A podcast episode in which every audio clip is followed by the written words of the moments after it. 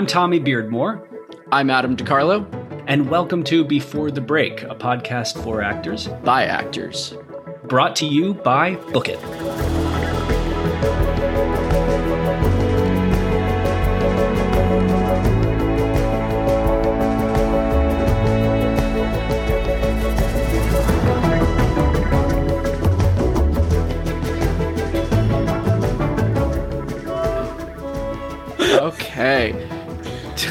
God, oh, Tommy's heavens. Mr. Giggles today. Tommy, how are you? Yeah, I'm good. I'm good. I'm good. It's Monday. Um, and that's all I have. All Great. Got. Thank you. Awesome. And, Shane, this uh, was awesome. We'll and uh, Great. Bye. Best interview ever. All right, we're very excited to meet our guest this week. He's an actor, comedian, and a filmmaker. You've seen him on such shows as Jimmy Kimmel Live, Disney's Stuck in the Middle, Graceland, The Inbetweeners, and the film Rock of Ages. And you can currently see him as the recurring character Maddox on ABC's Station 19. Please welcome to the show, Shane Hartline. Yay! We're Yay. doing it. What's up, Shane? Yay. Guys, thanks for having me. Thanks for being Thank here. Thank you for joining us. For those of, of you at home, Shane is donning uh, a man's cap with Alaska on the top. He's got a denim yeah. shirt. He looks like a rugged man. He looks like he's been outside for a, a long time, herding cattle or something wonderful. Is Canada well, cold this time of year? um, I assume. No, this is kind of my way to feel like um, that I do go outside and do stuff. Um, but truthfully, I stay inside 99% of the time. See, I, I, was wearing the same exact thing that you were. We picked up my uh, brother's uh, sister-in-law, future sister-in-law, never met before. But my wife says, well, just look out for Tommy. He's in a red Toyota and he looks like a lumberjack cop. and, and that's, that's a good look. And that's just that's my. But the thing is, is if you have that look, you just go. You got to lean into it. I think if you have that look, it's you don't have a choice. It's just you legally have to lean into it. It's a legally. Lean. It's a legal lean. Mug of Legal. coffee all the time. Just a slow yeah. sip mug of coffee. Even if there's nothing in the cup, you just it's Folgers oh, too. No, no, no, no. Real manly Folgers. Mm-hmm. Throw a little barbed wire in there, rusty barbed wire. I don't even taste. think I was such a late adopter to coffee. I don't think I even did the Folgers Same. ease into it. I just went straight to like the, just way way harder stuff. But yeah, harder stuff yeah. like the macchiatos. Yeah, right. Oh, yeah. Shane, where in the hell are you? Uh, I'm in Los Angeles currently. Um, I did, I did uh, risky, but I did Florida for Christmas um, you know, with everything That's happening. always a risk, it, no matter when, huh? Yeah, I mean, you know, I was born in Florida, and I, you know, I try as much as possible to remain proud of that. Uh, no, I'm kidding. I love it. Um, it, no, it I, you know, with too. I'm from Indiana. I get the same stuff. People are like, "So the KKK, huh?" I'm like, "It's like a there's like." Yeah, that's not the whole state. Like that, you know, we're not all defined by the the crazy people. Um, right but you know it, it was uh you know christmas was a bit more stressful than usual just you know trying to avoid covid and and you know i can't canceling plans. It's it's like we got off the plane and everything started changing with the with the spikes and everything. Not to head in that direction on this podcast but you know it's it's what's happening and it's stressful. And now i think there's a new um, variant. There was omicron there was delta and now there's a new one. I think awesome we should just call it Delta, Delta Omicron. My brother's. I think it's called Delta Cron. Delta Keep Cron. Com- it mean, sounds like a fucking transformer. Exactly. It's it's really a movie franchise, you know, at this point. You know. Oh my god. Anything. Speaking of which, a side topic we should talk about at some point is the new Matrix. I have very strong feelings about it. Um, oh. I just saw it the other day. Dude, what do you think? In a nutshell. I already know. I already know. I'm seeing Adam's face. He hated it. Okay, do you want to just do it with our facial expressions? Like just no, I, just give I, just do just do a facial expression so we're not saying mm. Oh yeah. It's he went wonky, he went sideways. And I'm gonna just open, go one's closed. yeah. I love hated it. Did you I love, love hate it? it? Really? Yeah, because I I love two and three also. I know one is a perfect film. It's spectacular. Too. It ages perfectly. It's just it's a kind of a one in a million film that is still being copied to this day. Two and three, I understand why people fucking hated them. I still love them. I just love that world. Same. And I thought this one, you know, Lana on her own directing it, um, I just kind of appreciated how like balls to the wall on the nose, like very meta it was. I was like because the Matrix is a world where you're like, you can do that. I don't know. It was yeah, I don't know. I I, I don't know. You, I hear you. Shane has different thoughts. Shane. There was nothing new in it though. Like, but I mean, they also talk about that in the movie. Like, how do you top yeah. making up something that is still copied to this day? It's just wild. Yeah, you know. And tough. like the action was fine. I didn't like love the action, but I thought it was fine. Yeah, nah. I I don't know. I have so many so many thoughts and opinions. It's hard when and I don't know if this should happen, but it was one of the first movies that I can remember seeing that after it, I had to go on YouTube and watch explaining to me what the movie was. like, what did I just see? I need to watch explanation videos of what I saw. Like that it's too much happen. for me, man.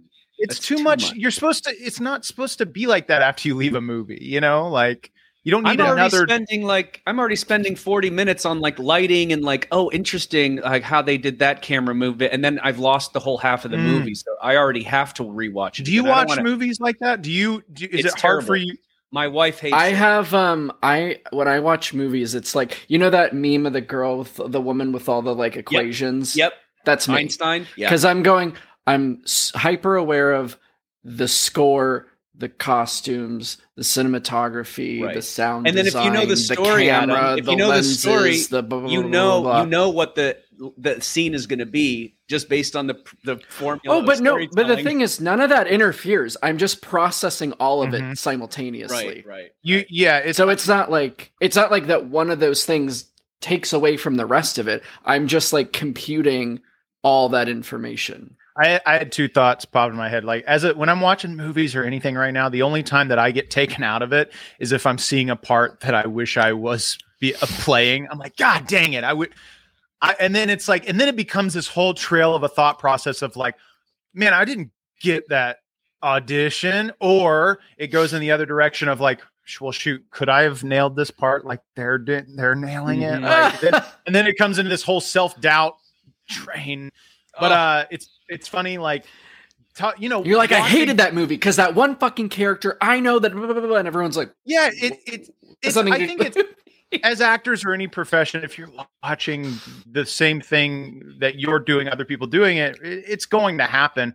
Like I, it's funny, like not to go on to go on another tangent, but uh, I used to be a professional wrestler before I was an actor. So I can't watch wrestling now without seeing the smoke and mirrors of how everything's happening. Right. I still enjoy it to an extent, but not. It was almost like the moment that I took the red pill for wrestling, you see everything differently. It's the same thing with acting. I think the moment we take the red pill and either take that first acting class, on that first audition, we see it completely different. Yep, we see the we inner gears, it right? It's sort of like the wizard. You see him behind, you're like, oh, it's not a big thing. It's like it's just a dude. Look and, at how that tangent of, of the Matrix kind of connected into. I love into, the segue. Man, it's beautiful. We're that. making art here. We're making art. We really are, Shane. We really are. Let's get started. But let's get back to you. We're here for yeah, you, Shane. On, sure, this is whatever. your episode. I don't care. You're um, from the great you, state of sunny Florida, where nothing weird yeah. happens and no headlines are, are made. Never. No so go ahead. men in Florida ever. Um, Growing uh, up, what was um, you know, when when did you get the bug? Or you just mentioned wrestling. Was that something that came first, or was it always sort of acting and you got into wrestling? What was your childhood like with the arts and what you do now? Yeah, wrestling was always kind of like intertwined. It was all in kind of like an all-encompassing entertainment interest, I would say, because my dad used to be like he he dipped his toe in the professional wrestling industry back in like the 80s when it was like very different. So I was born into an interest. Like he was watching it, I would watch it with him. So I have very early memories watching wrestling. And you know, wrestling to me is like it's like a comic book. It's like you're watching a real life comic book. Yeah. But it was like my parents um and I I still to this day say that it was uh my mom she found a very cheap babysitter. They let me use their video camera at a very really young age. so at like 10 years old, I started filming like little sketches and like stop motion videos and just all kinds of things like by myself with my friends. But I got such a joy of taking the tapes, the VHS tapes, and showing my parents, showing anybody that came over to the house and just seeing their reactions. Like, and that was all happening at the same time of like this insane interest that I had in watching wrestling, watching Nickelodeon, like entertainment for kids back then was very different and i wanted to be involved with it in so i wanted to be involved with it so badly but i i didn't know how to get into it. It was like really like right before the internet became widely accessible so we couldn't just like hop on google and be like how do i become an actor like i'm from a small town nobody there were no actors there were no people to say how do you how did you do it you know so my mom it was uh, it was always like Mom, I want to be on Nickelodeon. Okay, I'll look in the newspaper, and if I ever see a casting, you know, yeah. and then it ended up being this like frustrated teenager that I used to call Universal Studios because I lived it so close to it and say, How do I audition to be on the shows? And they would, you know, just like hang up on me, um, as they should.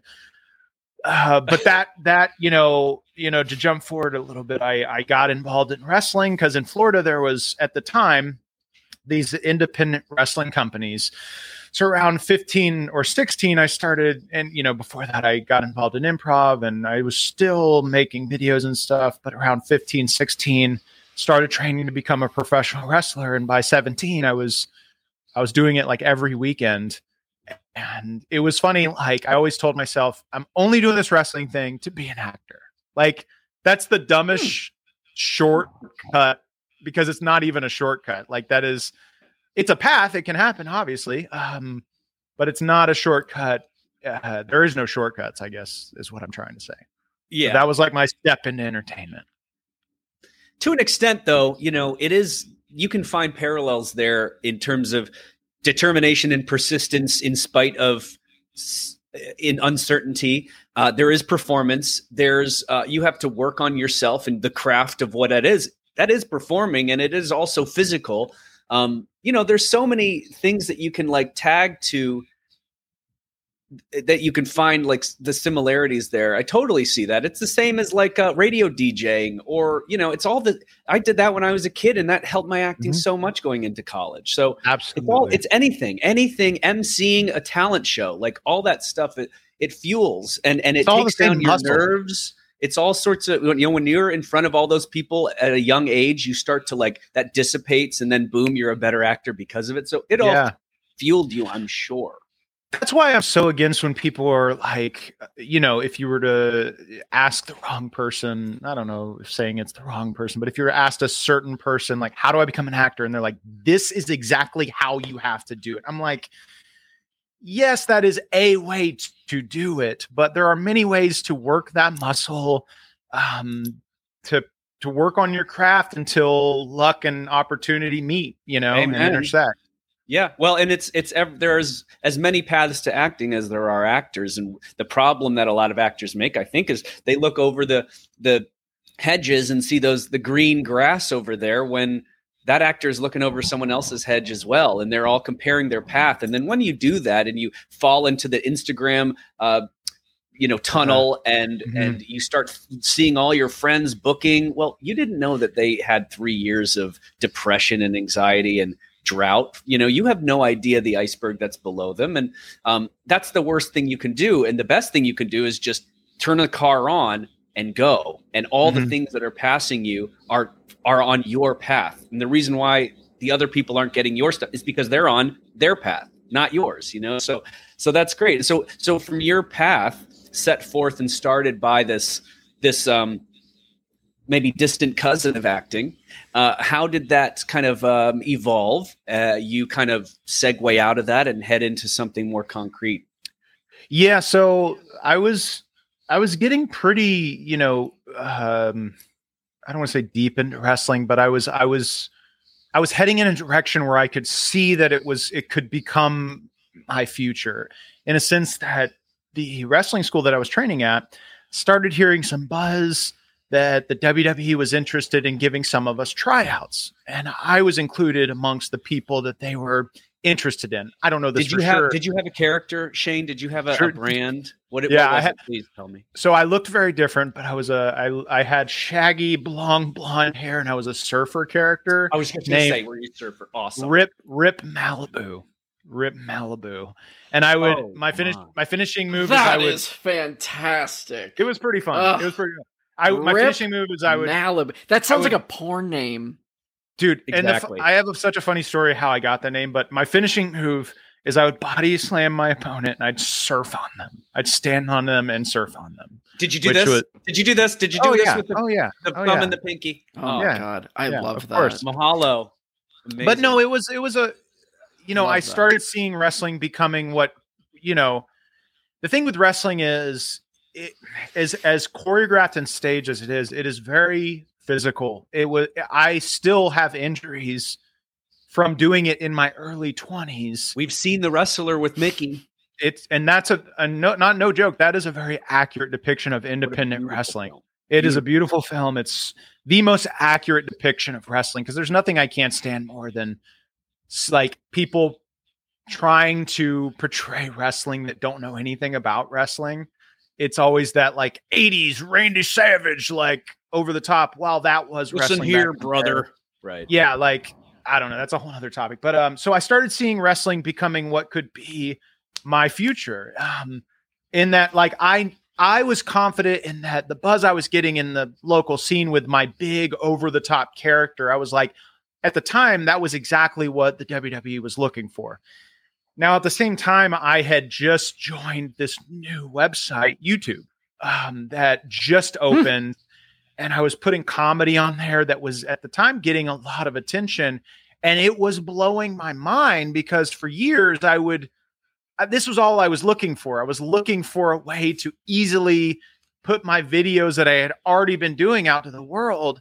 And man, once YouTube happened, it was like my heart or the direction of my heart and my interest just like shifted. And I was like, this is my way into entertainment and it's way easier and a lot more And I don't have to comfortable break my body. a lot less painful you know so really it was it was the the day that my my wrestling trainers and people at the school told me that there was an interest in WWE I was like okay I'm out it was just this like I don't want to even dip my toe in that direction I'm way more in this other direction You and then from Wow. Shane, I first I just want to say that uh, everybody's story, it seems, that ends in a success, a relative success, is an evolution from something that they started with, right? At the end, it's this concise and condensed um, uh, version of of what they started with, and it just it flooded down into the ether, and then boom, boom you found Hmm. your thing from pursuing other things. You know, Uh-huh. you you started here, and then it whittled down into this thing. And the other thing is when you realize, and I've seen this before, and it happened to me at Second City, when you start seeing something that you really feel like that is your path and you've been gunning for this other thing for a while the universe has a way of just as you're just as you're signing your tab out and leaving to say now now now hold on what about this? And it and Mhm. it has a way of bringing you back in to keep you staying in this thing despite your interest and possibly an opportunity that's fearsome that's uh, uh, uncertain and you don't really know. But it's that test. And what i'm talking about is the test. And for you you passed it where you were like no i'm not going to i know that this is my other chance to stay in another five years but i found something else and i'm not going to be tempted to stay in the safe little bubble that i was and you ventured out and so i Mhm. mean i think that was the, the first uh, passing of a test for you of many tests i'm sure Yeah, yeah. I mean, I think that everybody it ends up where they're supposed to be eventually, and and I don't. I'm not the type to say that had I gone the wrestling route, I would have never become an actor. I just think it would have been a, the path would have been insanely different. Um, um, but yeah, it was then after at that that I just like doubled down on YouTube, and you know, hindsight. Are you in I, high school? Are you in college? I'm just in Where you- college, like just in Okay. college. Um, and college. I went to my local college because my parents, you know, made me. I was I'm never going to use my degree, you know, like for anything. Yeah. Um but uh yeah, I just started double doubling down on YouTube and like had and for me at the time doubling down was just like, you know, that was what all my interest was in and had a, hindsight, I wish I'd have tripled down because of what I, I mean, we had no idea what YouTube would become and turn into. But it was crazy because at the time, like I said, there was not a lot of comedy on YouTube. So we were getting interest. Like we got calls from like the Tonight Show was about to bring us on for like a spotlight of like YouTube is this new thing. These are people are doing comedy on YouTube. Like, um, and we got like involved with a pilot that was going to happen and all these things we were getting like reached out to and i got my first agent because of it which you know literally led Jeez. to commercials and and and bookings and that's literally how i got into acting was youtube 100% and you're this whole time you're still in florida mm-hmm. wow damn and uh, did you get your sag card through this work so so i the when I moved out here, it was ten, almost ten years ago. Uh, I, ten years ago, this past, past October. So I booked the film Rock of Ages in Florida, um, which was a month of work. It was just such a life changing experience. I it was the first thing I'd booked, truthfully. Like, and did you? I'd done a commercial or two. That was mm-hmm. local, so you were locally. Yeah. You got that somehow by by kind of being at the right place. Yeah, yeah, and and right place, right time, and um, it was crazy because like I auditioned for one part. It's you know the story you hear all the time is like I auditioned for one part, oh, yeah. got a call back for two other parts. I was then invited to the table read, still hadn't booked anything. The most terrifying but cool experience of my life. I'm sitting next to that is weird. You're this room of A list, and you're like, I don't even dude, know that I'm working on this. Even crazier is like, yeah, oh it was God. it was literally like they invited uh, all the A list actors, but then like three no name actors me and, and a part of those no names to read all the bit parts. So, which was a great sign. My agents were like, they must like you. I'm like, okay. Um, but it was next to me, Paul Giamatti, Alec Baldwin, Russell Brand, yeah. Bryan Cranston, Tom. It was whatever. Too, it was too much for me. And like just about a nervous breakdown. And then I'm just reading scenes with all these people, like thinking I'm blowing it the whole time and then the casting director comes up to me at the end and is like, I think the director wants to go in a different direction. I'm like, yeah, of course. I'm, yeah, I, I suck. Yeah. I blew it. Um, but no, they gave me a better part as Jimmy the bartender. Um, and that was literally the thing we that changed my life. So many stories like this on this show, and they yeah. never cease to blow my mind. How it, how you think you're going for one thing, in whatever way it doesn't work out, and then on that same project, you get something later that's way bigger and is so much more for that actor than the original thing that they were like, fuck, I didn't get this. I wanted this so bad. And then later, something even bigger happened that you know, you don't imagine those things. You're in the like now of, well, fuck, I didn't get that. I think the thing, then, like, it's incredible. Yeah, I think there's a recurring theme in that, like, we can't we can't plan too much or for anything. Like you just have to like be I ready. think you just have to be ready for the opportunity to line up and you know um but yeah, that was the thing that literally like changed my life. I worked a month and I was I was like, well, if I just stay here, I'm going to waste all this money on dumb shit. And so um, it, it's crazy how things line up because like a month before that, my buddy Peter Murphy reached out and was like, I kind of want to move to California. I'm like, okay, let me I've been thinking about it. Let me just save some money. And then that just happened. And I like called him on set and I'm like, all right, let's go. Cause like I have to, this is like a sign.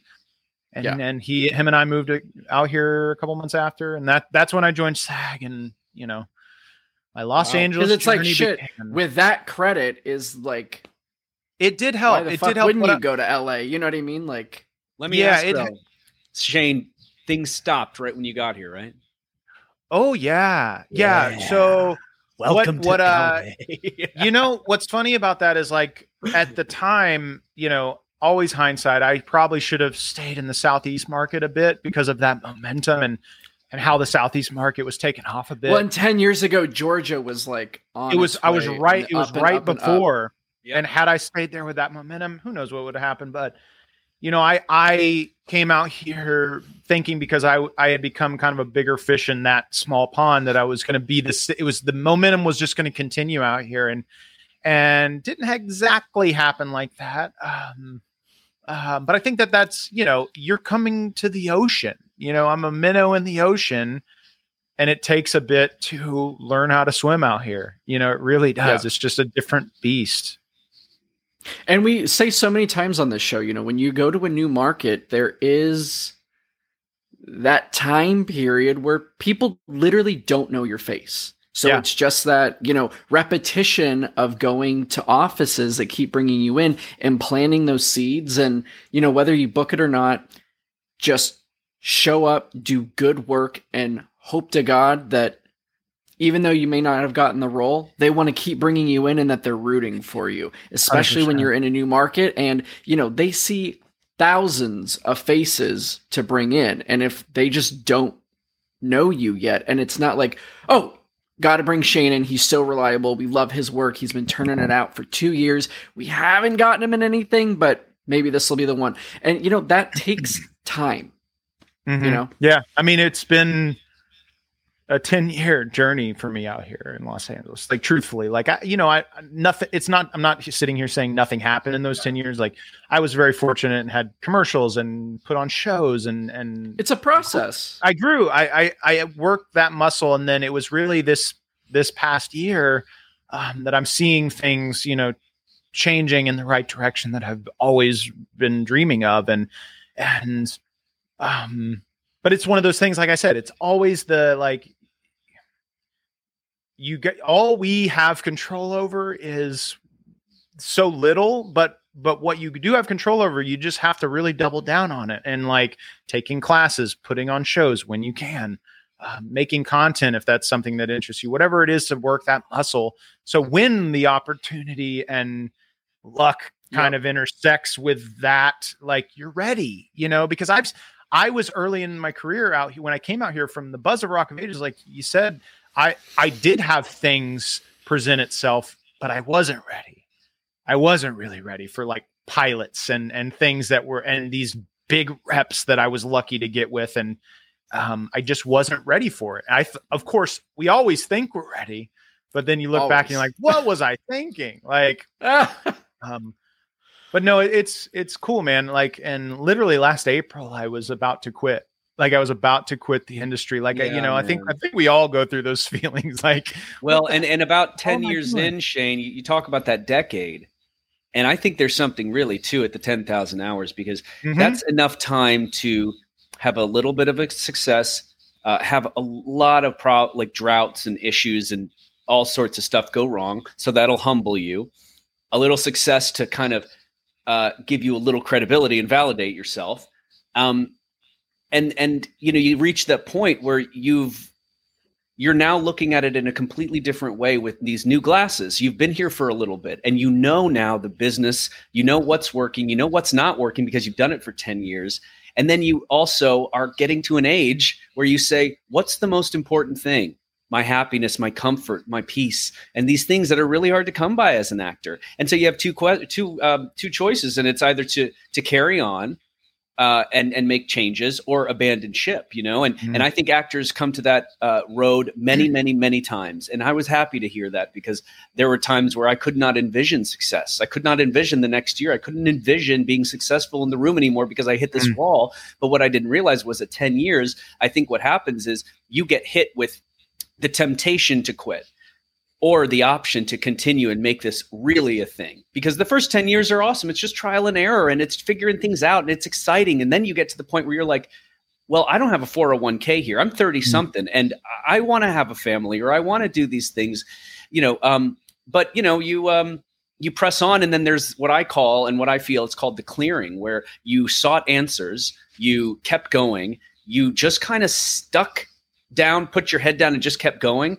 And certain number of answers are or questions are answered, and and like the clearing, it's sort of like you just see it. It all makes sense and a different perspective on how to memorize lines, your mentality, your emotions, uh, money. Money was a huge problem in the first 10 years, I'm sure, for a lot of people. So all that mm. stuff kind of funnels into this Am I really going to do this thing? I, am I really good enough? Should I just get out of here and start another thing? But for the people who are supposed to be here, who have that thing inside of them, um, like you, you know, this isn't just for the victories and the carpets and the IMDb and the money and stuff. It's for it's for you to wake up and say, this is what I want to do. It's what mm-hmm. I've always wanted to do, and I'm doing it. Whether it's Definitely. rainy or sunny, cold, warm, good day, bad day, booking, no booking, lost a huge six figure booking. I'm here for the for the long haul. And that 10 year line is your like nail in the coffin of like, yes, I'm here and I'm really gonna do this. Working actors deserve affordable and convenient coaching. That's why we created Book It America's fastest growing one on one remote acting coach service, all from your device. We're not just coaches, we're working actors too. From Broadway and voiceover animation to TV, film, and commercial. Real actor coaching from real actors, catered especially to you and your path. Anytime, anywhere. We're here to train you, to guide you, to prepare you, to book it. For more information, visit workingactorpro.com slash book it. And I think that when you, you know, if anybody listening is, eh, these moments are going to happen when you feel like, you know, what am I doing this for? You know, I think that the most important thing to realize, and and and Tommy, you brought it up earlier, is what what causes. I think there's always a thing that ca- triggers those feelings, and for me, and I think many, it's stupid pardon my French, fucking social media. Like what triggered me in that moment was seeing literally a friend who I want to succeed had booked something. And it just it it was like an avalanche of thoughts. Like you, you know you start dissecting everything how long it's been since something's happened for you and self-pity and yeah all, all the things that. and i think that um it's important to like when you feel yourself feeling those things like tr- as as hard as it is to stop and be like okay what triggered this and then back backpedal and be like no no no I, and and it's and it, to, for me personally it's never that i don't want my friends to succeed uh, it's never that it's that it's what that triggers. And then like you have to i feel like reverse engineer the feeling a bit of like go back and like okay i'm good. I'm still here. Everything's fine you know but it, it's so easy to be triggered by seeing other people's successes. And why is that? You know why why because did we do that before social media well when, i think that that um, when we see success we've never seen it thrown in our face so hard so clearly so boom this is where i am i'm on a i'm at a big thing i'm doing something big mm-hmm. and meanwhile i'm like you know cleaning up glasses of wine for some asshole's private party or something for $20 an hour. You know, that's um, it. And you you see it. You see these people doing the things that you want to do, but I think what it comes down to is we have to let go of the fact that we think acting is going to fulfill us or make us really happy. It's so unreliable and and something so important. We've said this is happiness. It shouldn't be reliant upon a booking or whatever. And you know, also a lot of people who book and and and a lot of people who share all that stuff there's a real real big deficiency in their self worth I'll sometimes I just won't post anything because it's like I don't need to tell people what I'm doing. I'm a prof- mm. does my dad say I gave some medicine to a sick kid? It's like, yeah, because you're a pediatrician. You did your mm. job. Congratulations. You know, mm-hmm. I think a lot of those people, some of them is bullshit, and some of it is look at me, and it's it's it's not um it's not becoming and and it is really sometimes a way for other people to feel deficient and so i don't think that that's weird. I think that everybody feels that way but we also have to remember like everybody has their time. And i've got a buddy who was on the disney channel since day one and you know what? He hasn't had a hard day in his life as far as money or like the real struggle goes and I'm sorry to say, but like my friends who have really struggled, they have this character and they have this integrity and they have this huge, huge understanding of this whole business and not just the booking, but in the struggle too, and how important uh-huh. it is. And that fuels their character and makes them a stronger and better actor. Um, so those people who are booking now, they might not be booking in four years or five years. I'd rather not book for 10 and hit it after like really, really putting in my time and being a real mm. good actor that's going to stay here for 40 years. For sure. And that hustle is just what, you know, defines your character and your your what makes you humble eventually. So when it is mm. your turn to play, you go, I have been waiting so long. Remember all those years right. when I could barely and nobody can say that I didn't work for it. Yeah. The the yeah. thing is, but it, it makes it so much. It makes the victory so much sweeter, sweeter because you've yeah. tasted Definitely. that that bitterness for so long that you go. I knew mm-hmm. it was mm-hmm. going to happen. Didn't know when. Obviously, no one ever knows when. But it's finally my turn. Okay, you know, as opposed to just oh yeah, just right out the gate and I got this and blah blah blah blah. And it's like, you know, that hustle makes you know. I think that that's what. Uh, yeah.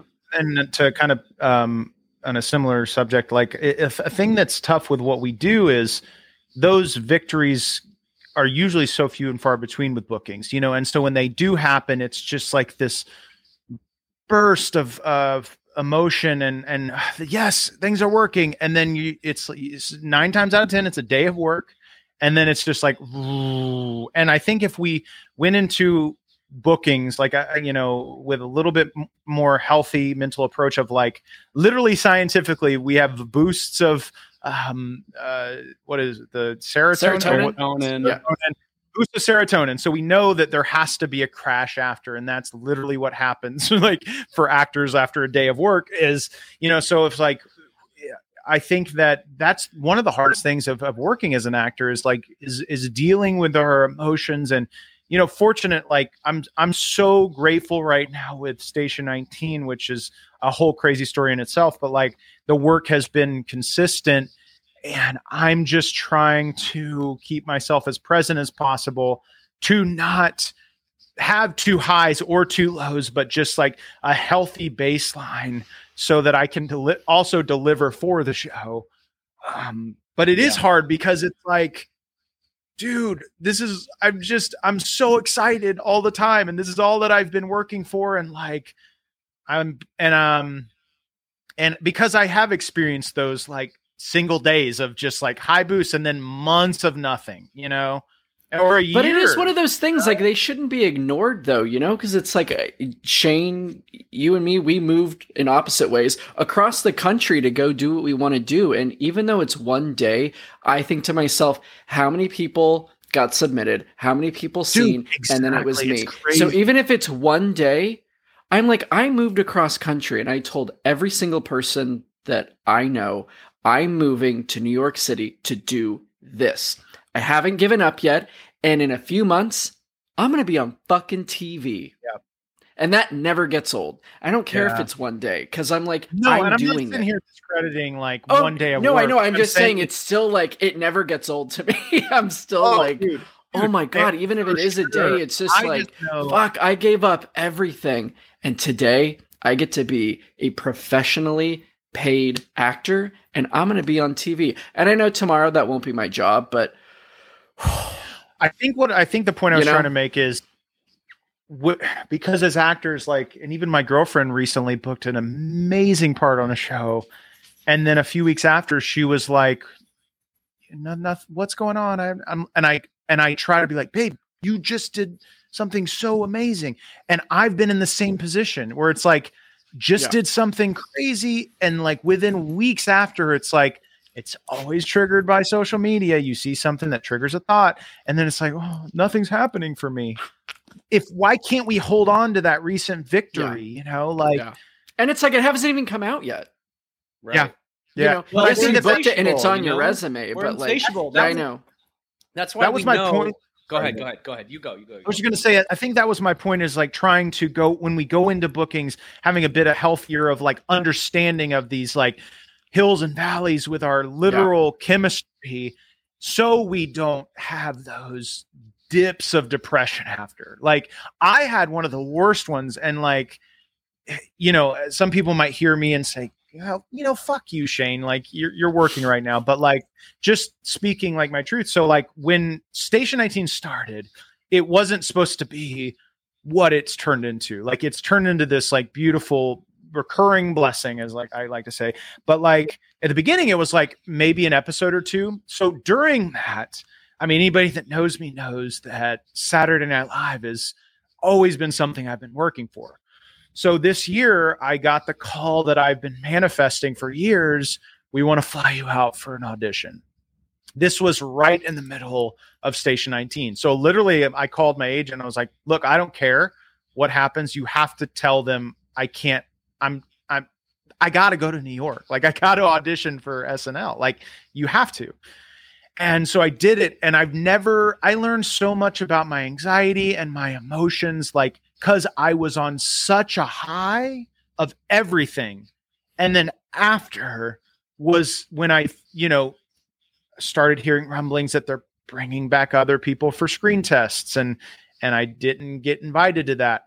I sunk into another deep depression in the midst of the beginning of this station 19 thing that I still had here and it, was this battle in my head of like you selfish fuck like you right. have this gift waiting for you here but it's undeniable to not feel still feel like these feelings about something you've worked so hard for and you've dreamed of and you know so man this isn't industry, it wild what our brains do to each other oh yeah, do to ourselves when it's like you're succeeding and that's like your wildest dreams but it's not that thing.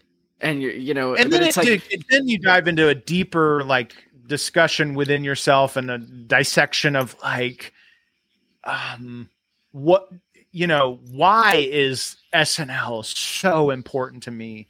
What is like break it down. Is it just that you want to perform on a stage because you're already doing that? You know what i mean? So it's like man this I, I you learn a lot about yourself in those moments like and, oh, of course yeah, and and acting is not about the how hard it is. The this the struggle or the, the difficulty of acting isn't like, you know, getting 24 pages in a day or like you know getting emotional right the right moment or all that stuff that like you th- it's about having that carrot right in front of you a carrot that you have dreamed about exactly this type of carrot and it's literally knocking on my door and i have this opportunity to make that happen. And actors have to most of the time deal with i had it right in front of me and i didn't get it. And they think they make the mistake that they did something wrong when really it went to the person that it was supposed to go to. So humanly it's really hard for us to accept that something was was um, knocked on our door. For me it was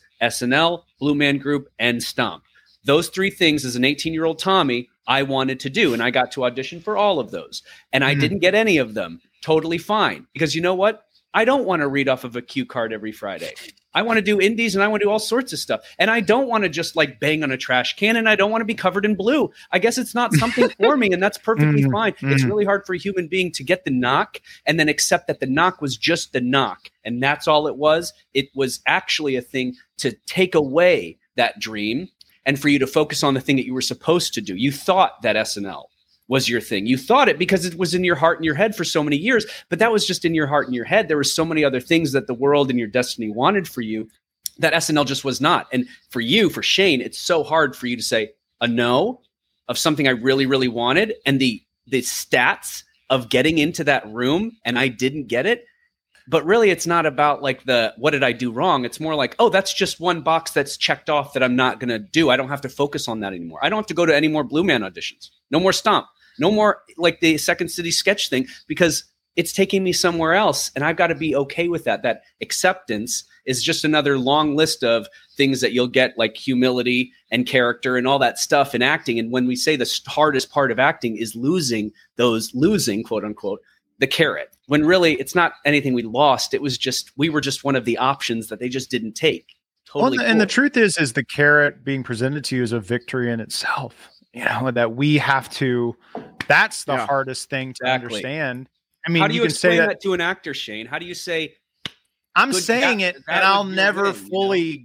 I'll never fully feel it. Like I'm saying it, but it doesn't mean that I'm like, oh yeah, that's exactly how I feel. No, I want I wanted SNL. I right. still want it. I'll probably send a goddamn another tape this year. But like I do I'm sitting here saying I know the facts of SNL. Every audition, like you said, thousands of people are submitting to everything that we go for. When you get even called in the room, it should be treated as a victory. Why can't we always be there? Yeah. Like it's tough because we're insatiable yeah. and we think that the, an acting gig is going to make us happy when really it's just this is just part of the business. Part of it is losing or not having it go our way and it's really hard for a human being to to accept something that just doesn't go their way when it was so close. Um, we think that it was our fault but it, it's certainly not. So let's talk about station 19 adam real yeah. quick before we move on. Well hang How on. did- but before we get before we get into station 19 Shane, you were just saying about live performance. For years during your like your hustle years, you did a ton of live shows mm-hmm. um, and comedy stuff. Can you tell us about all of that? Your was it the Shane Hartline and hopefully, hopefully Chris, Chris Pratt. Pratt, show? hopefully Chris yeah, yeah. Pratt, Shane Hartline. Yeah, yeah. I mean, I miss putting up stage shows so much, and it was uh, funny. Like recently, I was I, I'm toying with the idea of doing something again, but it's like I feel like every time I start to COVID numbers start spiking again, and I'm just like, oh god dang it, you know. But yeah. yeah, for years I was, you know, I was doing the improv thing. I took classes at you know everywhere I could take out here, and then in 2015 I put up what I thought was going to be a one-off show at IO called the Hopefully Chris Pratt and Shane Hartline show. It was literally just because I was so sick of people telling me like, "Oh my god, you look like Chris Pratt. You got to do an impression or something." And so I was like, I, I had this idea of like, I'm going to do like basically a mix of a variety show and a publicity stunt of literally trying to get him to just come to my show. And what I would do with him when he got there, I have no idea. But like, I was just trying to get Chris Pratt to come be in the show, show up. Like that was the whole bit.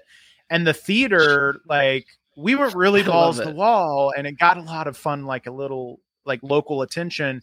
That the theater was just like, just do this every month. And then that then opened my mind to like, oh, I have a like this whole sandbox I can do whatever I want with. And we literally anything that you could do in that theater space. I, I know you guys are familiar with IO.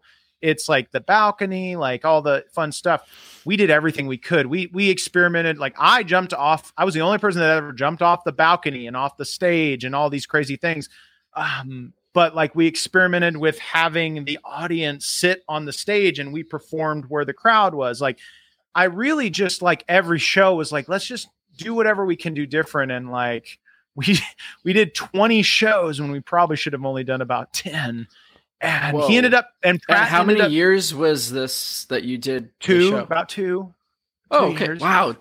That's amazing. Yeah so we did about two years of shows and pratt actually uh, sent a video and um, because like long story short, a buddy of mine for months had been, you know, telling me like, "Oh, I go to yoga with Chris Pratt. If I see him, I'll I'll I'll get him to come to the show." I'm like, "Okay, buddy," you know. That's like the most LA thing you can hear, right? The most LA thing that somebody could say. So you just like let it go one ear and out the other. You drop something. And then one morning, which was the day of like our seventh, maybe our seventh show, something like that. I wake up to a phone call from him, and he's like, "Dude, I'm at yoga. Pratt's here. I'm going to talk to him. I'm like, okay, yeah, do that.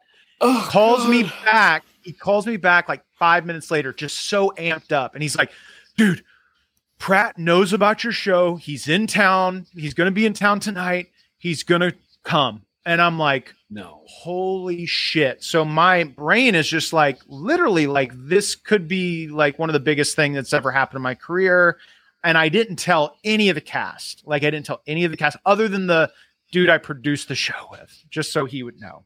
Right. We get to the show. Just outside. the fact that he knows what the show is. I mean, what a cool Insane. fucking whether he comes or not. Just the fact that we're doing this thing and it's one like, of the biggest stars on the kind of insane. I kind of want it to happen, but it's also like a joke. You know what I mean? And then for him to like Oh yeah, I've heard of that. I mean, that is fucking mind blowing. What What's funny about it is throughout the throughout the whole period of the show, everyone's I would always get like tweets and messages like, "We believe in you, buddy. He's gonna come." And I just want to be like, I don't really care. This is just the theme of the show. It's a bit. Um, it's a it's bit. It turned into a th- yeah, yeah. It yeah, and then so we get to the show that night. We're doing a rehearsal outside, and my buddy comes up to me who spoke to Pratt that day, and he's holding out his phone, and Pratt is FaceTiming him.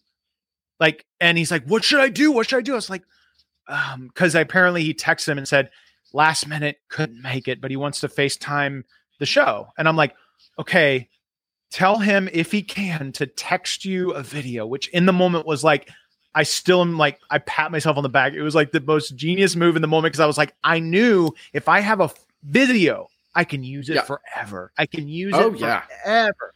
And so Didn't tell anybody. And he has to say my name. He has to say my name. I didn't say that, but he, ah. luckily he did, which was really cool.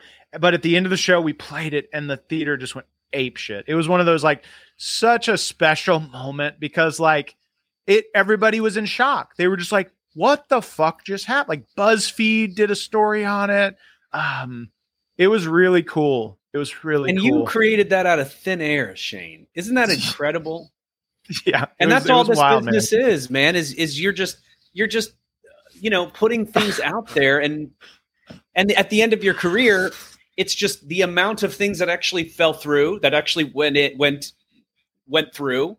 That's mm-hmm. your career, right? Everything else is like, yeah, yeah, you tried. Think of like Tom Hanks or somebody and all the movies that we know them from. What about like the 50 or 100 or 200 movies that they just it did never got made or they yeah. never got it or went to somebody all the else. indies and things yeah or the bands with songs that we all know whatever right yeah and to me i've always looked at you know performing of any type whether it's improv stand up or putting up weird shows like i did it's just like i said working a muscle working the muscle um, so that when i get an opportunity like station 19 and they're like hey do some improv i'm ready like I, am ready for that and yeah. um so, so let's yeah. jump ahead. How did that come to fruition? What was that initial call and audition process like for Station 19? Truthfully, man, it was very simple. It was a one line audition. And that's why I will say this. That's why I'll say this. Never, you know, some of us get to the point where we're like, no more co star auditions. You never know what they can turn into like there was a part of me almost that like because I'm I'm never to the point where there, but there are some times where it's like one liners or just featured actor, no lines. Like I'm just like, you know, that's not what we want. But like, there was a part of me that's like, okay, one line, whatever. I put, you know, I just had I literally just had goofy fun with the audition. Like the audition was at this, it was at a dinner table. We're all eating dinner, so I'm like, I'm going to make a weird choice that they're either going to love or they're going to hate. I shoved my mouth with apple. Like I chewed up a bunch of apple and shoved my mouth with apple. And I said my whole, and I don't advise this because it could go, it could have gone south. But I said my whole line just full of food, mouthful of food, which actually lent to the character they were looking for because they were looking for like a pompous asshole, you know, obnoxious douchebag guy and I guess it worked. And I was, you know, definitely one one episode for sure, maybe two, maybe three, and I've I've done seven so far. You know, so it's like the, you know, and Amazing. that's why I'll say is never you know discredit or immediately turn down those co-stars. You never know what they can turn into. Um, and then when you get that opportunity, like just just show up and and and give as much of yourself as you can. You know, like that's what I've really tried to do with this is not only on set, like just, you know, it goes without saying we should never complain, but just show up and be the hardest worker in the room, be the first person to set, yeah. give as much as you can. But also, what I've tried to do is give them as much because I already had been doing social media content. So I just integrated doing videos to promote the show as our characters, which has been so fun. And so I want to give as much as I can on my social media as well, which, you know, we don't have to do when we're sign on to things, but I think that that's what I've just wanted to do. And it's, it's, you know, knock on wood, it's still happening, you know?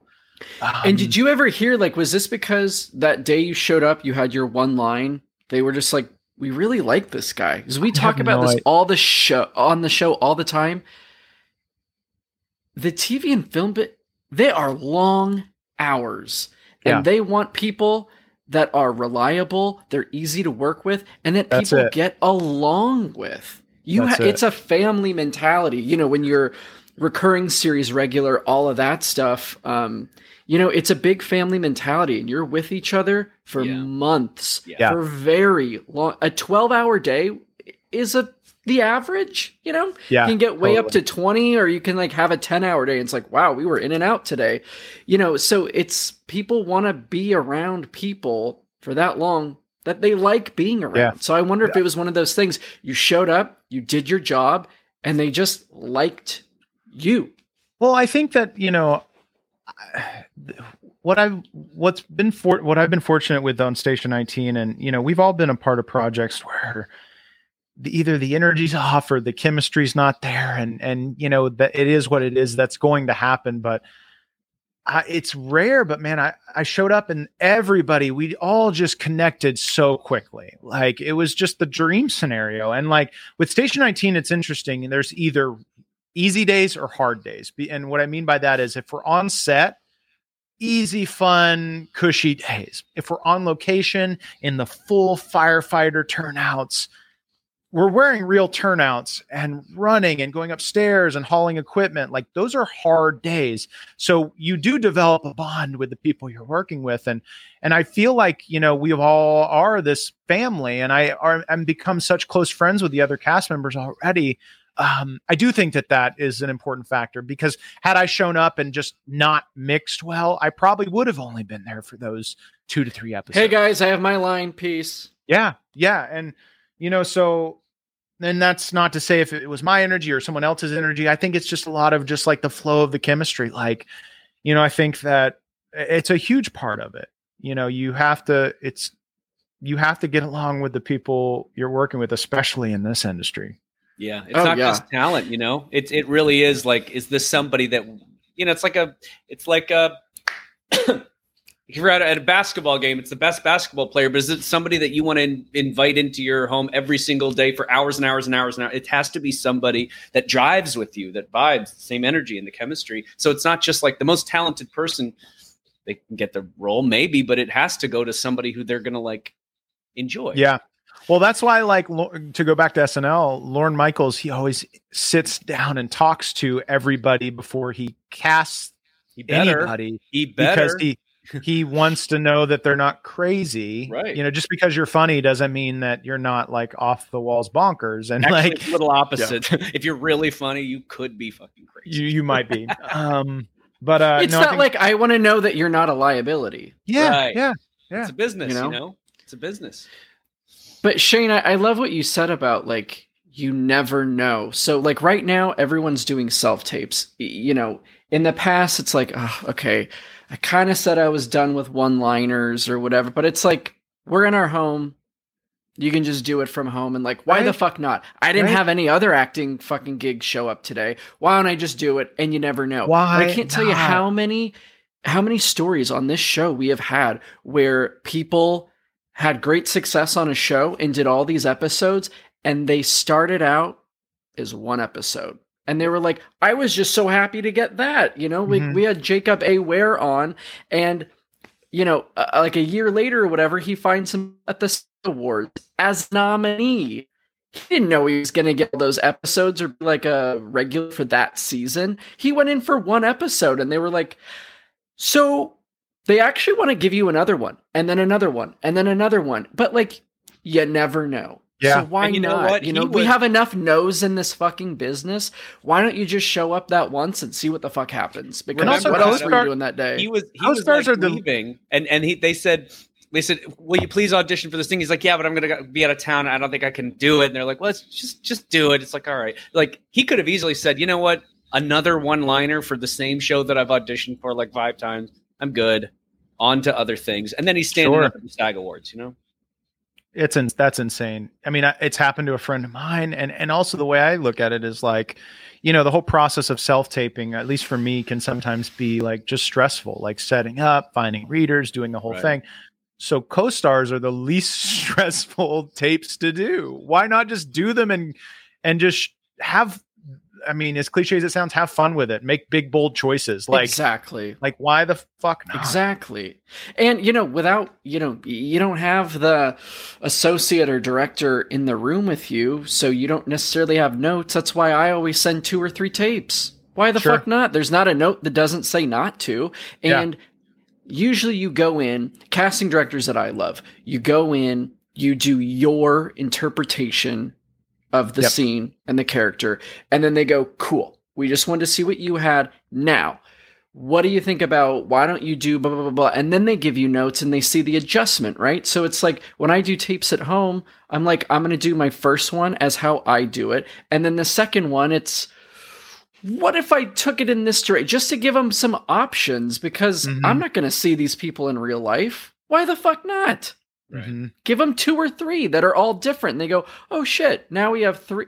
Oh, you know? That's good advice though for people listening. If you do multiple takes, make sure they're different. like, you know, I think yeah. a, a, you know trap that sometimes we find ourselves is when they do ask for t- multiple takes and then I know sometimes it's easy to slip into your patterns of doing what you've practiced mentally or whatever. And then you send them two takes that are like insanely similar. I got to imagine casting directors are like, what the hell? This is the what same What am I supposed to do with this? Yeah. yeah, yeah. This is the same take. Um, um, Shane, what are what are uh, real quick, Shane? You're the the the we'd like to ask some uh, advice that you would give to actors coming up, but I I would actually like to quickly ask before that what were the biggest kind of mistakes or a big mistake that you would have done kind of differently if you had the opportunity to go back to 21 and start it all again? I think um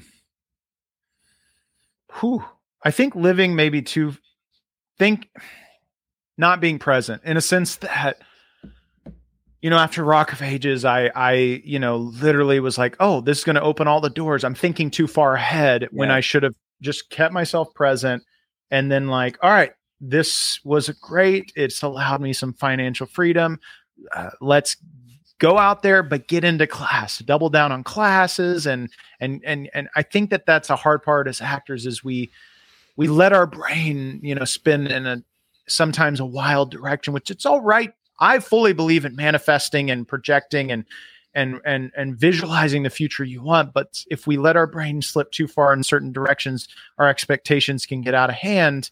So i think that that managing expectations is what i would say like we get a little too excited practice. but it's hard not to this industry is exactly. exciting like yeah and and, um, and also uh, on the same leg of presentness presentness in your daily life where i mean i've been consumed by two to three jobs at a time and working my ass off to the bone. Um, you know, really just focusing on just surviving, and then and then a two or three years goes by, and you're like, wow, I didn't really do anything that would give me life, give my spirit life. I didn't go to upstate or I didn't take a trip or I didn't do these things because I was just so hell bent on taking a double, getting the money, you know, just like stuck in that constant cycle of working for tomorrow, uh, going over your auditions, just constantly working, working, working. And then you find yourself a cynic, you're exhausted, you're burnout. You know, presentness, I totally agreed. I'd say the same thing, and that would be for acting, but presentness also in like daily life too. Mm. You know, mm-hmm. I would have I've done it, I would have done it so differently just to just to look at it as this t- these 10 years will go by very fast very mm-hmm. fast you know mm-hmm. um, now what about the things that you would say that actors should kind of follow some suggestions, some advice? Anything that you, if you had a sea of new actors out there, what would you tell them right now? Kind of the words to live by. Yeah, I mean, I get uh, like a handful of people occasionally will message me like, "How do I get into acting?" You know, on social media they'll message me, and and I think, I think what I would tell like people is there's no shortcuts. Like that would be the first thing I would say. There is no shortcuts. Things can happen overnight, but it's not usually how things happen. And and and I would just say work work on that muscle. And what I mean by that muscle, it's like it, it's defined as our creative actor muscle. And and that could be taking improv classes or acting classes. And we're in a very unique time right now which i think people should take advantage of in that some of the best schools in the country are offering virtual classes and you can take them from anywhere you're at. So don't slip up and miss out on this opportunity. Um, take classes if making content is your thing, I, I would suggest it only for the fact that you're getting to you're getting to act and you're getting to experiment and try new things. Um, when it's safe to do so, put up shows, um, but work that muscle and keep your expectations low, or not low, but keep them manage manage your expectations is what I should say, and um, and and do realize there's there's no shortcuts. Amen. Exactly. And Shane, as we're um sort of wrapping up here, I do want to touch on you are also a filmmaker. I see your uh, poster behind mm-hmm. you. You recently yep, yep. directed a short film called Cookie. Can you tell mm-hmm. us about that? Yeah, Cookie is a is a short that um it's it's loosely about I don't want to say it's my life story, but it's like loosely inspired about my experience because I've had this neurological condition since I was five called spasmodic dysphonia. And basically, what happens for people with spasmodic dysphonia, it never affects people the same way, but it affects our speech. For most people with severe cases, which fortunately I don't have anymore, it can either it does one of two things. It either constricts the vocal cords involuntarily, um, so where they can't speak. It's heartbreaking. Or it either pulls apart the vocal cords involuntarily, making them s- insanely breathy. For me, it's so faint at this point. I'm so fortunate that I mean I'm able to still live and work and and in a career that's so driven by our speech. Right. Um, but Cookie is about uh, a story about a girl who was born with the same passion that I had of wanting to be an actress, and then she gets this, you know, you literally wake up with it, and and there's no rhyme or reason as why you get it. Like I remember, I was five and I was in chorus, and we were going around doing notes, and it came to me, and it was like a flip of a switch. My voice was never the same.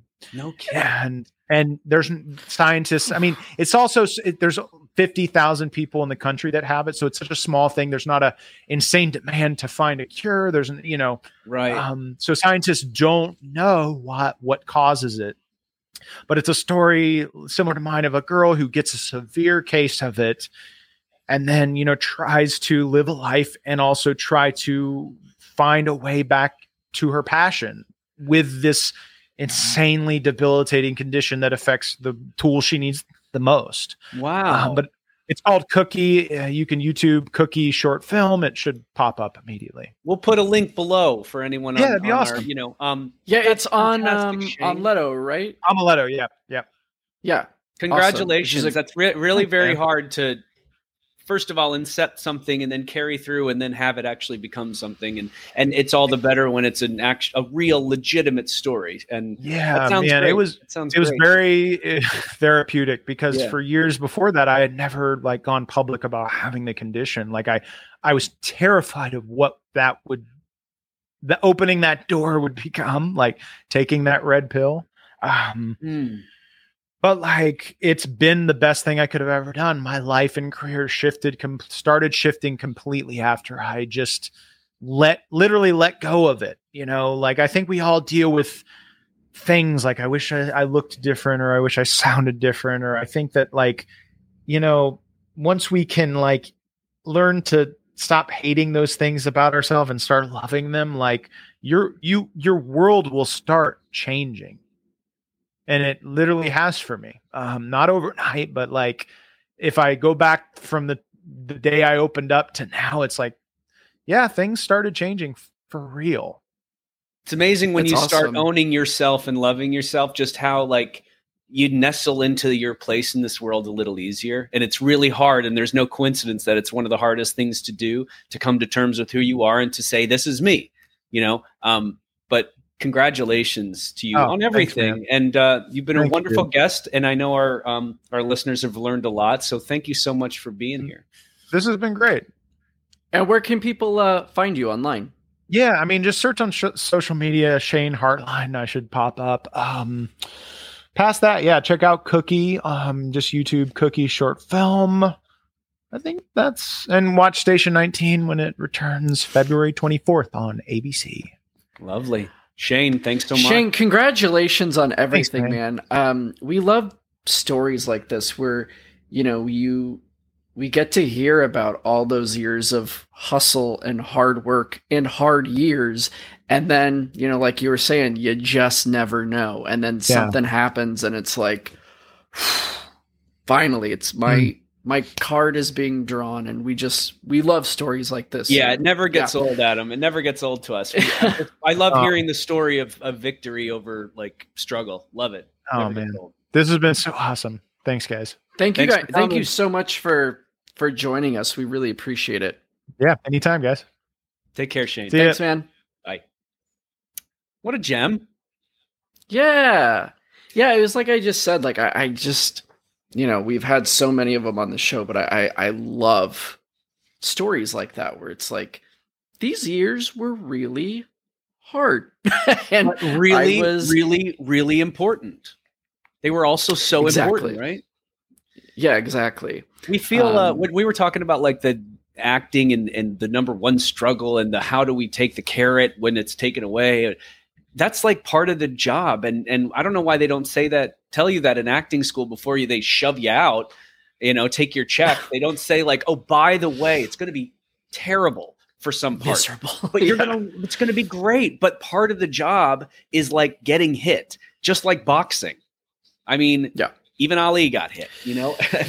yeah, and, you know, it's it's it's them. You know, so much of this surviving this business is the mentality that it takes to survive, and you gotta like know if I keep going, keep going, keep going, someday it will be my turn, and then you're gonna look back at all those years and think, "Wow, that really shaped me, and I am who I am because of those years." And now that I have whatever that success is, you know, it kind of makes it all worth it to some yeah. degree. But yeah, um, it will be your turn one day. Thanks, man. Not you. oh my lord. Everybody thank you so much for hanging out with us again on uh, this lovely um, monday. You can find out more about before the break and how to become a working actor at workingactorpro.com follow us on instagram at before the break pod and working actor pro. Check out adam's stuff at adamdecarlo.com follow him at that adam decarlo you can see my stuff at tommybeardmore.com you can follow me at tommy beyond. Don't forget don't forget to hit subscribes don't forget to hit subscribe, leave a rating, write a review if you like what you heard. Check back next week for an all new episode with an all new guest. Adam, adios, adieu, buenvenidos, bye. Avidazen, asshole. Bye, Tommy. Yeah, later.